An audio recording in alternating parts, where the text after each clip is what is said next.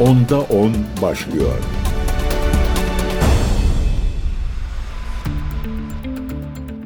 Değerli SCTN Türk takipçileri, ben Gökhun Göçmen, 10'da 10 programına hoş geldiniz.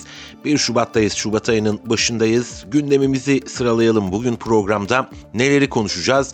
İlk gündem maddemiz 28 Ocak'ta Amerika Birleşik Devletleri'nin Ürdün'de bulunan Kule 22 üssüne dönük saldırı olacak. Bu saldırıda 3 ABD askeri hayatını kaybetmiş, onlarcası yaralanmıştı. Beyaz Saray'dan bir açıklama geldi. İlk kez hedef gösterdiler ve atacakları adımları sıraladılar ki zaten sabaha karşı da ilk hamle ABD'den askeri olarak geldi. Bu hamleleri sizlere aktaracağız. İkinci gündem maddemiz Suriye-Ürdün sınırındaki Kule 22'den Yemen'e uzanacağız. Yemen'de Husiler yine ABD gemisine füze attılar efendim. Amerika Birleşik Devletleri'nden de karşı bir saldırı geldi Husilere. Onda onun gündeminde yer alacak ve elbette değişmez gündem maddelerimiz arasında yer alan Filistin başlığındaki gelişmeleri de sizlere dilimiz döndüğünce, süremiz el verdiğince aktaracağız. Orta Doğu'dan çıkacağız, Rusya ve Ukrayna hattına uzanacağız. Rusya ve Ukrayna hattında esir takası yapıldı. Önemli bir takastı bu. Bütün gerilimlere rağmen insani hamlelerin taraflar açısından öneminin büyük olduğunu hatırlatmakta fayda var. Bununla birlikte Rusya Devlet Başkanı Vladimir Putin basın mensuplarıyla buluştu. Bir uçak düşürülmüştü. Belgrad'da Rus uçağı düşürülmüştü. İşte bu uçağın Amerika Birleşik Devletleri'nin hava savunma sistemi olan Patriotlar tarafından düşürüldüğünü açıkladı Rusya Devlet Başkanı Vladimir Putin, ama aynı zamanda farklı mesajlar da verdi. Rusya Devlet Başkanı Putin'in ardından Peskov'a geçeceğiz. Kremlin sözcüsü Peskov da NATO'ya mesajlar gönderdi. NATO'dan ise yanıt gecikmedi. 10'da 10'da yine sizlere aktarmış olacağız. Orta Doğu, Rusya derken bir de Avrupa'ya bakalım. Geçtiğimiz günlerde, haftanın başında sizlere anımsatmıştım. Avrupa'da kazan kaldırıldı, çiftçiler ayaklandı. İşte bu eylemler giderek yayılıyor. Şehir şehir, ülke ülke gezeceğiz ve çiftçilerin ne istediğini, neyi talep ettiğini sizlere aktarmaya devam edeceğiz. O halde 10'da 10'a başlayalım. Beyaz Saray Ulusal Güvenlik Konseyi Stratejik İletişim Koordinatörü John Kirby, Amerikan üssüne düzenlenen saldırının sorumlularına ilişkin ilk kez resmi bir adres gösterdi. Kirby, Beyaz Saray'da verdiği basın brifinginde Ürdün'deki saldırının Irak'ta İslami Direniş adlı çatı örgütü tarafından planlanıp gerçekleştirildiğine inanıyoruz ki bu grup Ketaib Hizbullah dahil birçok örgütü barındırıyor ifadesini kullandı. ABD yönetimi söz konusu saldırının ardından saldırıda İran'ın desteklediği gruplar var şeklinde değerlendirmelerde bulunmuştu, ama ilk kez bir örgüt ismi andı ki bu örgütü zaten direniş ekseninde yer alan bu örgütü bizler sizlere duyurmuştuk. Irak İslami Direniş cephesi bir çatı örgütünden oluşuyor. Ketaib Hizbullah var, en güçlülerinden bir tanesi. Bu işte ilk kez de Beyaz Saray tarafından doğrulanmış oldu. ABD Başkanı Joe Biden ise saldırıya silah temin etmeleri bağlamında İran'ın saldırıdan dolaylı olarak sorumlu olduğunu savunmuştu. Biden ayrıca bölgede daha büyük bir çatışma istemediklerini dile getirmişti. Tahran, ABD'nin iddiasını reddederken ABD yönetimi İran'la doğrudan bir çatışmaya girme niyetinde olmadığını ve bölgede daha kapsamlı bir çatışma istenmediğini ifade etmişti. ABD'nin Ürdün-Suriye sınırındaki askeri üssüne 28 Ocak'ta kamikaze insansız hava saldırısı düzenlenmişti. Yani bir silahlı drone'dan, SİHA'dan bahsediyoruz. İşte bu saldırının neticesinde 3 ABD askeri ölmüş, onlarca asker de yaralanmıştı. Başta Biden olmak üzere ABD'li yetkililer saldırıdan İran destekli grupları sorumlu tutmuş, ancak isim vermemişti. İşte bugün o ismi öğrenmiş oluyoruz. Öte yandan ABD'nin 3 askerinin öldüğü Ürdün-Suriye sınırındaki İHA saldırısına haftalar sürecek bir kampanya şeklinde karşılık vermeye hazırlandığı belirtildi ki ben bu programı hazırlarken bir sıcak haber düşmüştü. İşte İran destekli İHA'ları, SİHA'ları düşürdük diye ABD'den açıklamalar gelmeye devam ediyordu. Zaten gün içerisinde de programlarda sizlere bunları aktaracağız. NBC NBC News'e konuşan yetkililer ABD'li yetkililerin hedefler üzerinde çalışmaya devam ettiğini söyledi. İsmini vermek istemeyen söz konusu yetkililer Biden yönetiminin henüz hedefleri kesinleştirmediğini ancak haftalar sürebilecek bir kampanya hazırlığı içinde olduğu bilgisini paylaştı. Üzerinde çalışan hedeflerin İran dışındaki İran ile bağlantılı hedefleri içermesinin beklendiği, misilleme kampanyasının hem saldırılar hem de siber operasyonlar ile ilerleyeceği iddia ediliyor. Başta Biden olmak üzere ABD'li yetkililer işte İran'ı dolaylı olarak sorumlu tutuyor ama İran'ın da bugün Kızıldeniz'de bir İHA'sını düşürdüğünü açıklamış oldu. ABD Dışişleri Bakanlığı Sözcüsü Matthew Miller da günlük basın briefinginde ABD'nin üstüne yapılan saldırıya nasıl karşılık vereceğine ilişkin yine bir değerlendirmede bulundu. Biden yönetiminin bir yol haritası çizdiğini belirten Miller, bölgede gerginliğin artmasını istemediklerini söyledi ama karşılık vereceğiz ifadelerini kullandı. Miller, ABD'nin vereceği karşılık tansiyonu arttırıcı olmayacak. Bugüne kadarki eylemlerimiz ABD askerlerini savunmaya yönelikti, tansiyonu arttırmak için değildi. Bölgede gerilimin artmasının kimseye faydasının olmayacağına inanıyoruz diye konuştu. Orta Doğu'daki çatışmaların yayılmasının Amerikan çıkarlarına hizmet etmeyeceğini ileri süren Miller, bunun İran'ın çıkarlarına da uygun olmadığını savundu. Bölgedeki askerlerini, müttefiklerini ve çıkarlarını korumaya devam edeceklerini öne süren ABD'li sözcü, bunun yanı sıra askeri adımları dikkatli bir şekilde atacaklarını söyledi. İşte Suriye-Ürdün sınırında Kule 22'ye yapılan saldırının ardından bu şekilde bir tablo oluştu. Haftalar sürecek bir kampanyadan bahsediyor Amerika Birleşik Devletleri. İlk adım olarak da İran'ın bir İHA'sını düşürdüklerini uluslararası basına haber olarak geçtiler. Suriye-Ürdün hattından Kızıldeniz'e uzanalım. Husilerin askeri sözcüsü Yahya Seri, X yani eski bildiğimiz adıyla Twitter hesabından yaptığı açıklamada Kızıldeniz'de Husi güçlerinin ABD donanmasına düzenlediği saldırıya ilişkin bilgi verdi. ABD donanmasına ait USS Grevely muhbirini uygun deniz füzeleriyle hedef aldıklarını belirten Seri, söz konusu saldırının Filistin halkına destek ve ABD ile İngiltere'nin Yemen'e yönelik saldırılarına karşılık vermek için yaptıklarını ifade etti.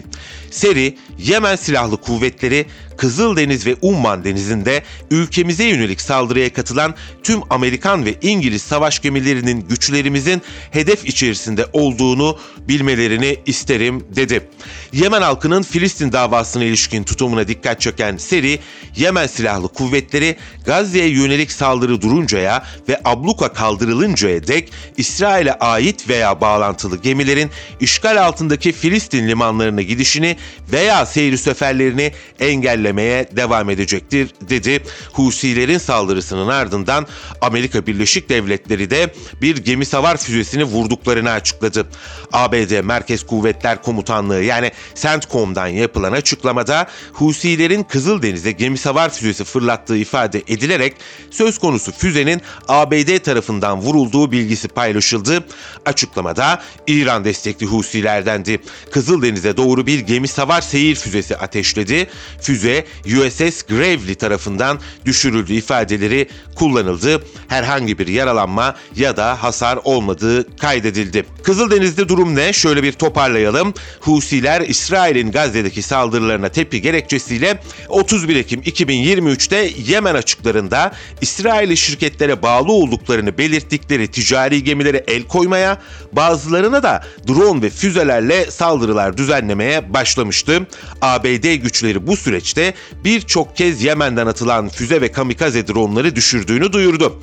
Husilerin eylemlerinin ardından çok sayıda gemicilik şirketi Kızıldeniz'deki seferlerini durdurma kararı aldı. Amerika Birleşik Devletleri küresel deniz ticaret güvenliğinin tehlikeye girdiği gerekçesiyle bu kez bir koalisyon kurdu. 18 Aralık 2023'te adını da Refah Muhafızı Operasyonu koydu. Çok uluslu bir operasyon. Amerika Birleşik Devletleri, İngiltere ve diğer ülkelerin katıldığı bir koalisyondan bahsediyoruz. Kızıldeniz'de 31 Aralık 2023'te İsrail'e bağlantılı gemiyi ele geçirmeye çalışan Husilere ait 3 sürat teknesi ABD Gazze helikopterleri tarafından ateş altına alındı. Husiler 10 Ocak'ta İsrail'e destek olduğu gerekçesiyle Kızıldeniz'e ABD'ye ait bir geminin füze ve kamikaze dronlarla hedef alındığını duyurmuştu. Birleşmiş Milletler Güvenlik Konseyi 11 Ocak'ta ABD ve Japonya tarafından sunulan Husilerin Kızıldeniz'deki saldırılarının acilen sonlandırılmasının talep edildiği kararı kabul etti. Kızıldeniz önemli, zira küresel ticaretin yaklaşık %12'si Akdeniz'i Kızıldeniz'e bağlayarak Avrupa ile Asya arasındaki en kısa rotayı sunan Süveyş kanalı üzerinden yapılıyor efendim. Yemen'de Husilere karşı tek koalisyon kuran Amerika Birleşik Devletleri değil, bir de Avrupa Birliği'nin koalisyonu var. Bu koalisyonu tesis etmişlerdi. Şimdi operasyonlara, devriyelere başlayacaklarını söylüyorlar. Kim söylüyor? Avrupa Birliği Dış İlişkiler ve Güvenlik Politikası Yüksek Temsilcisi Josep Borrell. Yemen'deki İran destekli Husiler dedi Josep Borrell. Onlara karşı bir operasyon başlattık. Bu misyonda 17 Şubat'ta başlayabilir. AB Yüksek Temsilcisi Borrell bu açıklamaları Belçika'nın başkenti Brüksel'de AB ülkelerinin savunma bakanlarıyla düzenlenecek toplantı öncesinde basına yaptığı açıklamada kaydetti. Komutayı hangi ülkenin alacağına, karargahın nerede olacağına, üye ülkelerin hangi donanma varlıklarını sağlayacağına karar vermeliyiz bu toplantıda dedi. Bu arada ek bir bilgi, bu misyonun, AB misyonunun liderliğini Yunanistan almak istiyormuş efendim.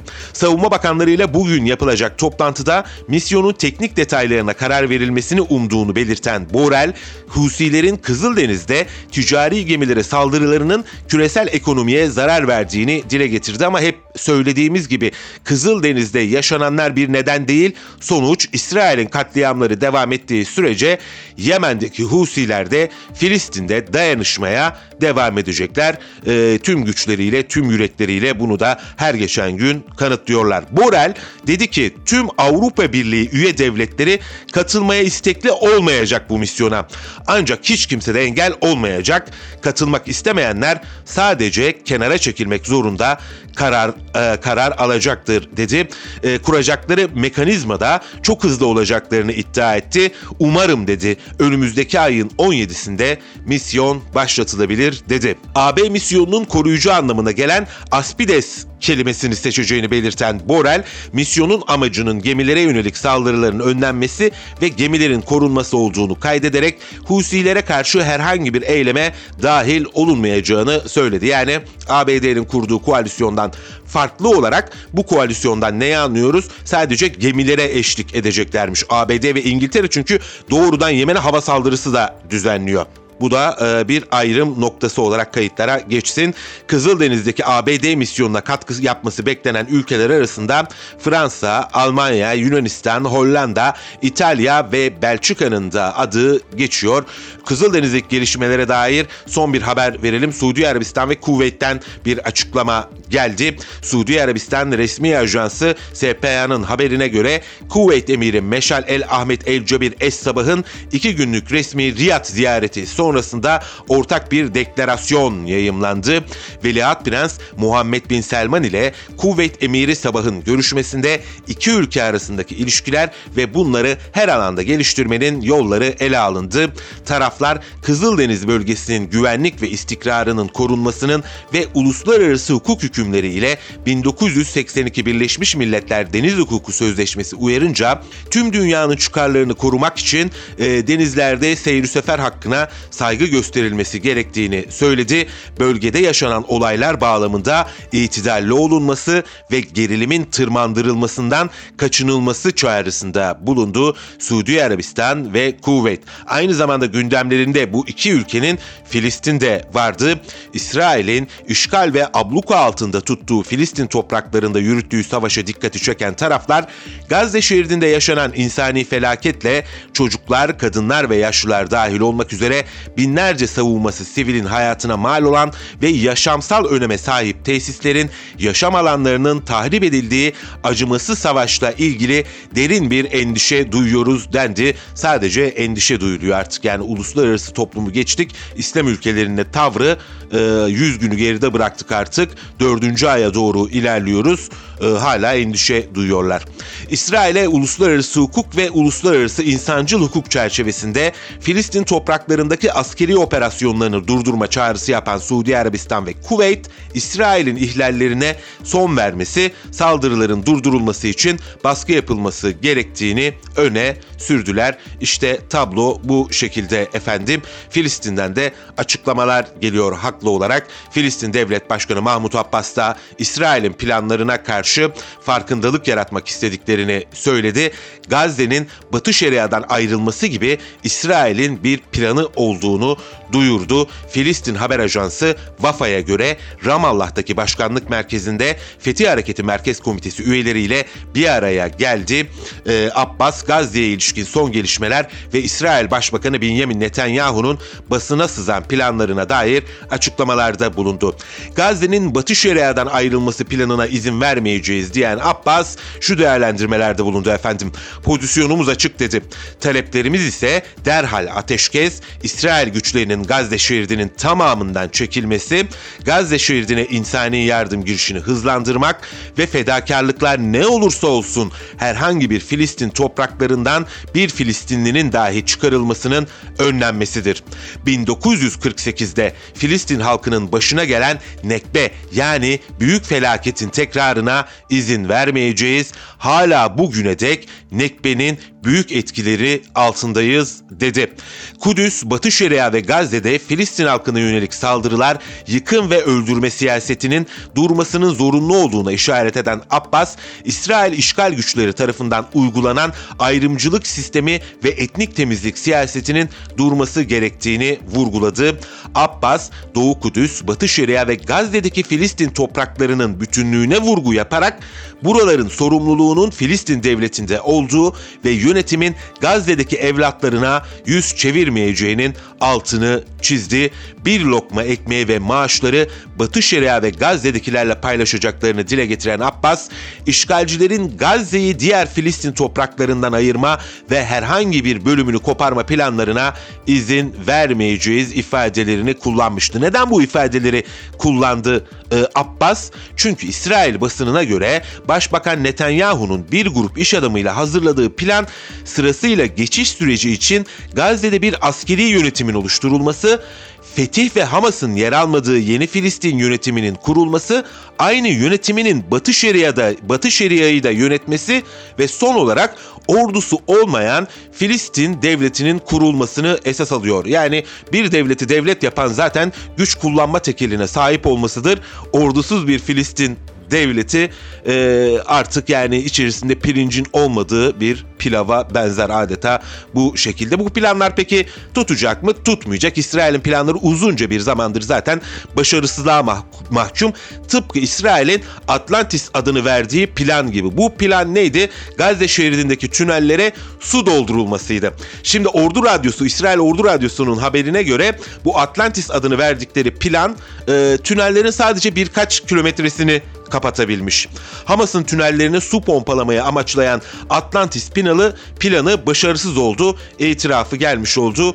Böylece yetkililer diyor ki tüneller denizden uzaklaştıkça suyun yüksek basınç altında borulardan akması zorlaşıyor demiş. İsrail ordusundan yapılan yazılı açıklamada 7 Ekim'den bu yana saldırıların sürdüğü Gazze şeridinde bazı tünellerin deniz yoluyla doldurulduğu yönündeki haberler göze çarpıyordu efendim. Ama bu planın da bu eylemlerin de birkaç kilometreyle sınırlı kaldığını bir kez daha görmüş olduk. Bu çeyreği kapatırken ama ABD ile devam edelim. Beyaz Saray ile ABD Dışişleri Bakanlığı yetkilileri ABD Dışişleri Bakanı Blinken'ın hafta sonu bölgeye yapacağı ziyarete ilişkin açıklamalarda bulundu. Buna göre Blinken, Gazze'deki çatışmaların sona ermesinin ardından bölgedeki durum, Gazze'nin bu süreçte nasıl yönetileceği, Filistinlilere insani yardımların ulaştırılması ve olası bir bağımsız Filistin devletinin tanınmasına yönelik değerlendirmeler kapsamında çeşitli temaslarda bulunacak. olarak hatırlatalım efendim. 7 Ekim 2023'ten bu yana ABD Dışişleri Bakanı Anthony Blinken bölgeyi 4 kez ziyaret etmişti. Şimdi 5.'si de yolda. İlk yarıda Suriye-Ürdün sınırına gittik ve oradan Kızıldeniz'e uzandık. Her iki merkezin gelişmesinde de Amerika Birleşik Devletleri ve İsrail'in politikaları ve eylemleri yer alıyor. Orta Doğu'dan şimdi Rusya'ya, Rusya-Ukrayna hattına uzanalım. Oradan da önemli açıklamalar gelmeye devam ediyor. Rusya Savunma Bakanlığı Ukrayna ile yapılan esir takası kapsamında 195 Rus askerine karşı 195 Ukraynalı askerin karşılıklı olarak serbest bırakıldığını bildirdi. Rusya Savunma Bakanlığı'nın açıklamasında şu ifadelere yer verildi. Müzakere süreci sonunda Kiev yönetiminin kontrolündeki topraklardan 195 Rus askeri geri alındı. Bunun karşılığında Ukrayna Silahlı Kuvvetleri'nin 195 askeri teslim edildi. Rus askerleri bakanlığa bağlı sağlık merkezlerinde tedavi görmeleri için uçaklarla Moskova'ya ulaştırılacak. Serbest bırakılan askerlere tıbbi ve psikoloji destek sağlanıyor dendi bakanlığın açıklamasında.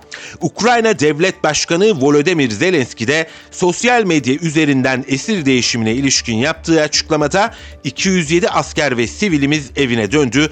Esir olan herkes geri gelecek. Buna yönelik çalışmalarımız sürüyor ifadelerini kullanmıştı. Rusya Savunma Bakanlığı 24 Ocak'ta içinde Ukraynalı esirlerin de bulunduğu Rus uçağının Ukrayna tarafından atılan roketle Belgorod bölgesinde vurulduğunu duyurmuştu.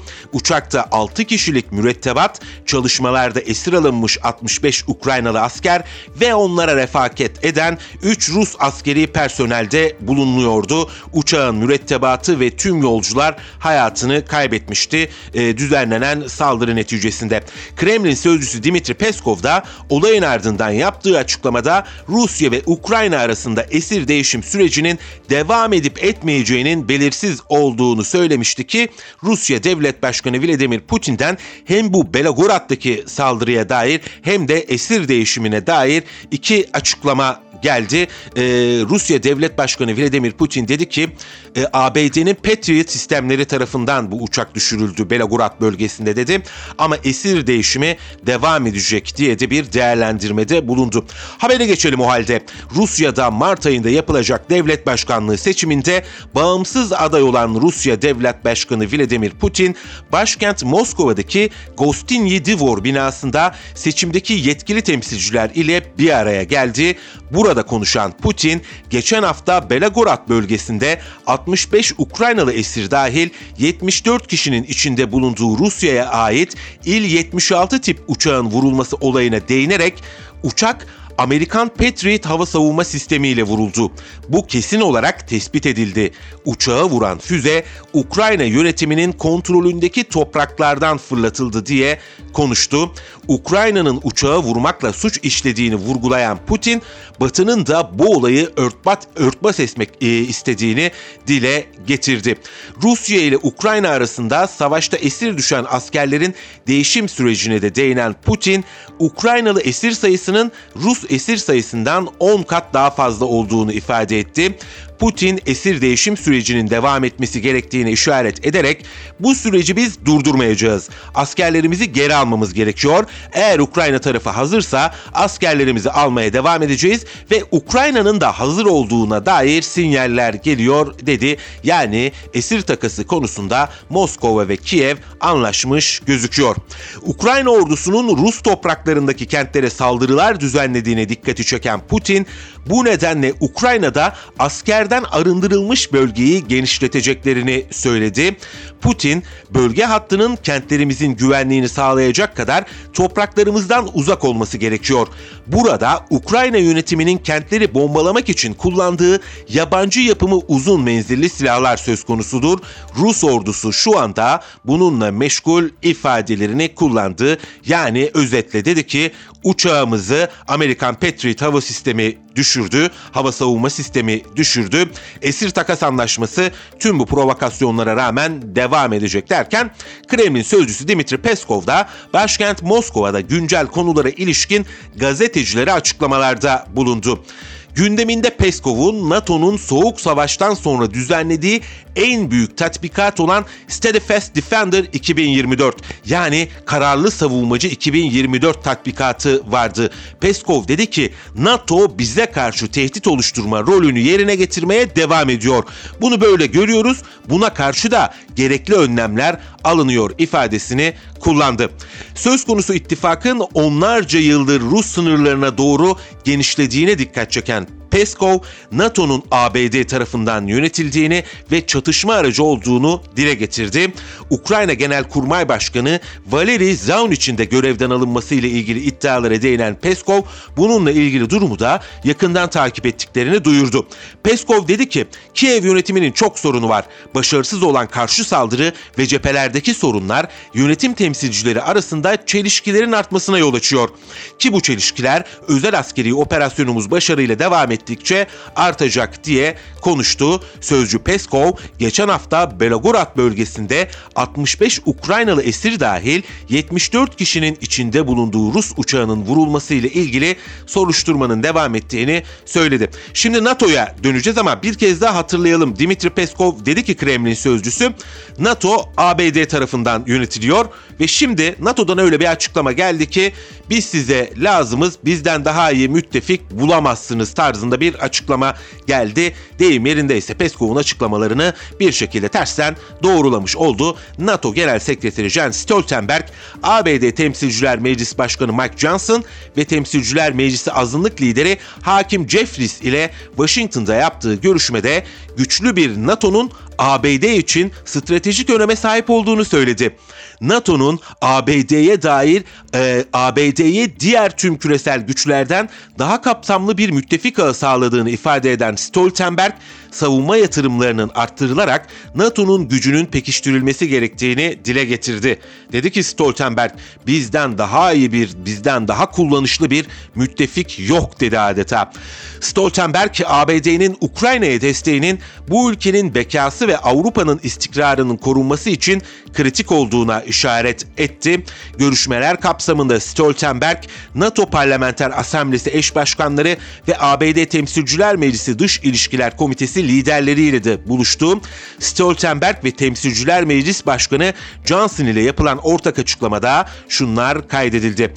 Görüşmede Rusya Devlet Başkanı Vladimir Putin'e Ukrayna'daki savaşı kazanamayacağına dair açık ve kararlı mesaj göndermenin önemine değindik dendi. İşte Stoltenberg'in gündeminde bu vardı. Bir de Stoltenberg Amerika'ya yaranacak ya, bir de Çin'e değindi. Çin'den gelen meydan okumaların artışını da ele aldık dedi. Bir kez daha bir arada durmalıyız ifadelerini kullandı. NATO neydi? Atlantik Savunma Örgütü ki savunma örgütü de değil ama görev yeri olarak kendisine, coğrafya olarak kendisine Atlantik'i seçmişti. Yani Amerika Birleşik Devletleri ve Avrupa iki yaka ve şimdi gözünü Asya'ya dikmiş durumda. Bu kez de kendisini genişletmeye devam etmek istiyor. Çin'i bir meydan okuma olarak algılıyor ama Çin Batı'nın sınırlarına doğru yaklaşmış değil ama adım adım Amerika Birleşik Devletleri Çin'in sınırına NATO aracılığıyla ya da NATO'ya benzeyen küçük yapılar aracılığıyla ilerlemek istiyor. NATO Genel Sekreteri Jens Stoltenberg de ABD'ye, Washington yönetimine bizden daha kullanışlısını bulamazsın diye adeta mesajlar veriyor. Değerli SCTN Türk takipçileri, ben Gökhun Göçmen. 10'da 10 kaldığı yerden son çeyrekte devam ediyor. Neyle devam ediyor? Avrupa'da kazan kaldıran çiftçilerle, traktörlerini yollara süren çiftçilerle devam ediyor. Başta Almanya, Fransa, İspanya, Belçika, Hollanda, Polonya, İtalya ve Macaristan olmak üzere çiftçiler Avrupa Birliği'nin tarım politikalarını traktörleriyle protesto ediyor. Çiftçiler özellikle iklim değişikliğiyle mücadele kapsamındaki politika ve düzenlemelerin pahalıya mal olduğunu belirterek eylemlerini arttırıyor. Bu eylemlerin en güçlü ve geniş çaplı olanı ilk olarak 2019'da 2000'den fazla traktörün çeşitli bölgelerde trafiği tıkadığı Hollanda'da yaşanmıştı. Çiftçiler kara, deniz ve hava kirliliğine yol açan nitrojen emisyonlarını azaltmak için sert önlemler alınmasına yönelik bağımsız bir komite raporunun hükümete sunulmasının ardından traktörleriyle yollara dökülmüştü. Söz konusu nitrojen emisyonlarının en fazla tarım sektöründen kaynaklandığı, tavsiye edilen önlemlerin ise sektörü etkileyecek adımlar gerektirdiğinden çiftçiler sert önlemler karşısında yollara düşmüşlerdi. Hollanda'nın ardından Belçika'da da çevre düzenlemelerinin maliyetlerindeki artışı nedeniyle çiftçiler geçen yıl traktörleriyle Brüksel'de çevre yolunda trafik akışını durdurmuştu. Şiddeti ve yoğunluğu artış gösteren bu eylemlere son dönemde Avrupa'nın yeni başkent ve şehirleri de eklendi. Berlin, Paris ve Roma'nın yanı sıra diğer şehirlerin ana yollarını traktörleriyle kapatarak kamuoyunun dikkatini çekmeye çalışan çiftçiler, birliğin tarım politikaları ile birlikte düşen gelirlere dikkat çekmek istiyorlar.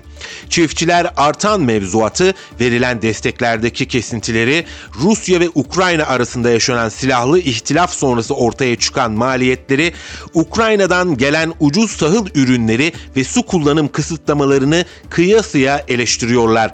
Avrupalı çiftçiler Avrupa Birliği'ne yeşil mutabakat kapsamında karbon, gübre ve pestisit kullanımına ilişkin katı kurallar getirerek tarımsal üretimi zorlaştırmak eleştirisinde de bulunuyor.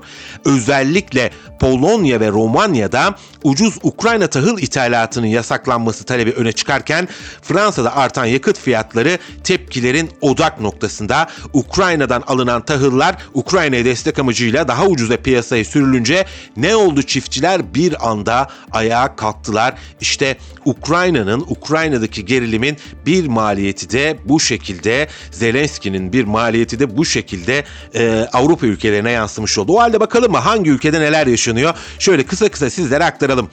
Almanya, hükümetin tarım alanında sübvansiyonları kaldırmayı planlaması nedeniyle çiftçiler Almanya'nın birçok bölgesinde Aralık ayından beri eylemler düzenliyorlar. Almanya'da çiftçiler son olarak tarımsal mazot sübvansiyonlarında yapılması planlanan kesintilere karşı hükümeti oluşturan partilerin genel merkezleri önüne gitti.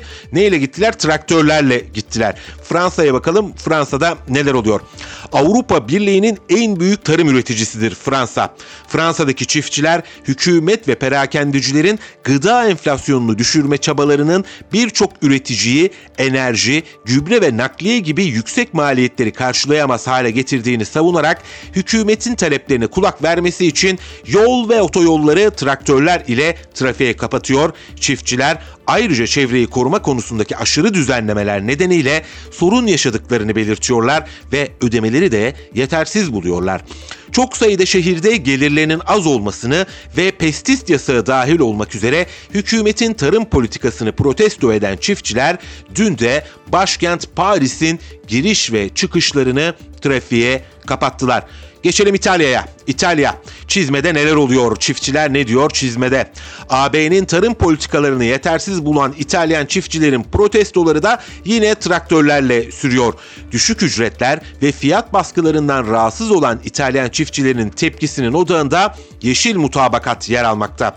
İtalya'daki çiftçiler son günlerde bazı küçük şehirlerin giriş ve çıkışlarında konvoylar yaparken A1 otoyolunun başkent Roma'ya 80 kilometre mesafedeki orta kasabası mevkiini kapatmak isteyen çiftçilere güvenlik güçleri izin vermedi ve müdahale ettiler efendim. 70 kadar bir traktör konvoyu yaparak AB'nin tarım politikalarını protesto etti ve onlarca da çiftçi yürüyerek bu eylemlere katıldılar. Bir başka Akdeniz ülkesi İspanya'da. İspanyol çiftçiler Fransa'daki meslektaşları gibi Avrupa Birliği dışı ülkelerden gelen, yani Ukrayna'yı kastediyor, rekabet ve fiyat artışlarının AB tarım politikasını değiştirmeye zorladığı gerekçesiyle sokaklara dökülme kararı aldılar. Çiftçilerin bağlı oldukları örgütlerden yapılan açıklamalarda AB'deki tarım politikalarının çok sıkı, Asya ve Afrika pazarlarının ise denetimsiz olduğu savunularak eylemlerin çok geç başladığı iddia ediliyor.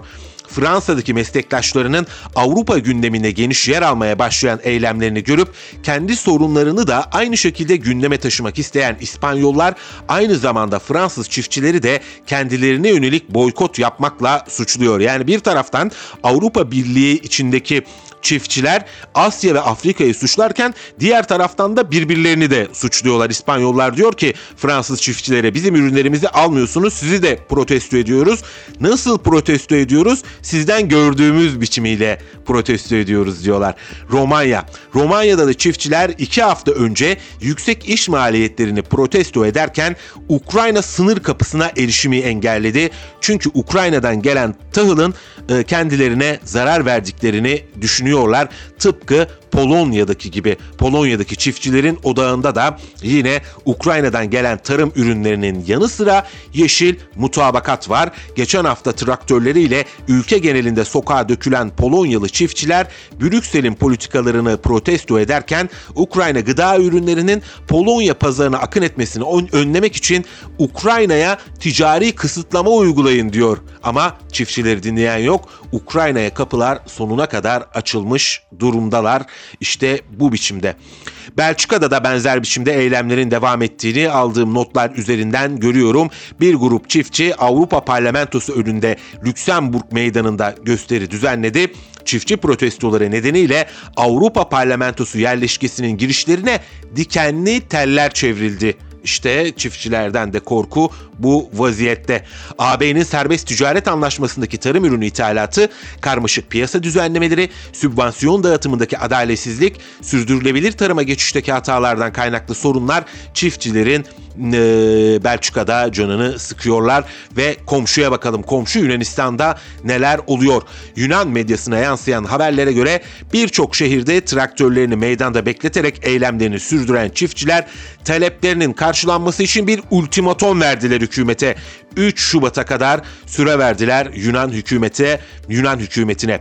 Çiftçiler taleplerinin karşılanmaması durumunda Larissa Seres gibi yolları trafiğe kapatacaklarını söyledi. Mitsotakis'in şu ana kadar açıkladığı önlemler ise çiftçiler tarafından yeterli bulunmuyor ki Başbakan Mitsotakis dün yaptığı açıklamada Eylül 2023'teki sel felaketinden etkilenen çiftçilere ikinci bir ek yardım yapılacağını, yardım miktarının arttırılacağını ve çiftçilerin yaşadığı sorunların giderilmesi için diyalog kapılarının da açık olacağını belirtmişti. Öte yandan 24 Ocak'ta hükümetin tarım politikasını protesto eden çiftçiler yaya olarak başkent Atina Selanik karayolunu trafiğe kapatmaya çalışmıştı. Polisin çiftçileri engellemesi üzerine de arbede yaşanmıştı. Çiftçiler Eylül 2023'te yaşanan sel felaketinde zarar gören birçok ürün için yeterli miktarda tazminat, hava koşullarına karşı ürünlerin koruma projelerinin inşası ve üretim maliyetlerinin azaltılması talebinde bulunuyorlar. İşte Avrupa'nın neredeyse her şehrinde, her başkentinde ve diğer şehirlerinde çiftçileri görmek mümkün. Çiftçiler çeşitli nedenlerle sokaklara, caddelere dökülüyorlar. Bunlardan en önemlisi Avrupa'nın yeşil mutabakatı. Çiftçiler bu yeşil mutabakatın kendilerine ek bir yük getirdiğini söylüyorlar. Ukrayna krizi çiftçilerin canını sıkıyor. Her ne kadar Avrupa başkentleri kapılarını, kaynaklarını sonuna kadar Ukrayna'ya tahsis etseler de çiftçiler kendilerinin rekabet ortamında engellendiğini Ukrayna yüzünden ileri sürüyorlar ve hatta öyle bir noktaya gidiyorlar ki Ukrayna sınırını kapatmaya varacak derecede eylemlere tanıklık ediyoruz. İşte Avrupa'nın başkentlerinde tablo bu şekilde efendim. Programın sonuna geldik. Ben Gökhun Göçmen. Yarın saatlerimiz 10'u gösterdiğinde ben yine 10'da 10'u sunmak için SCTN Türk İstanbul stüdyolarında bu mikrofonun başında olacağım. Sizleri de beklerim efendim. Hoşçakalın. 10'da 10 sona erdi.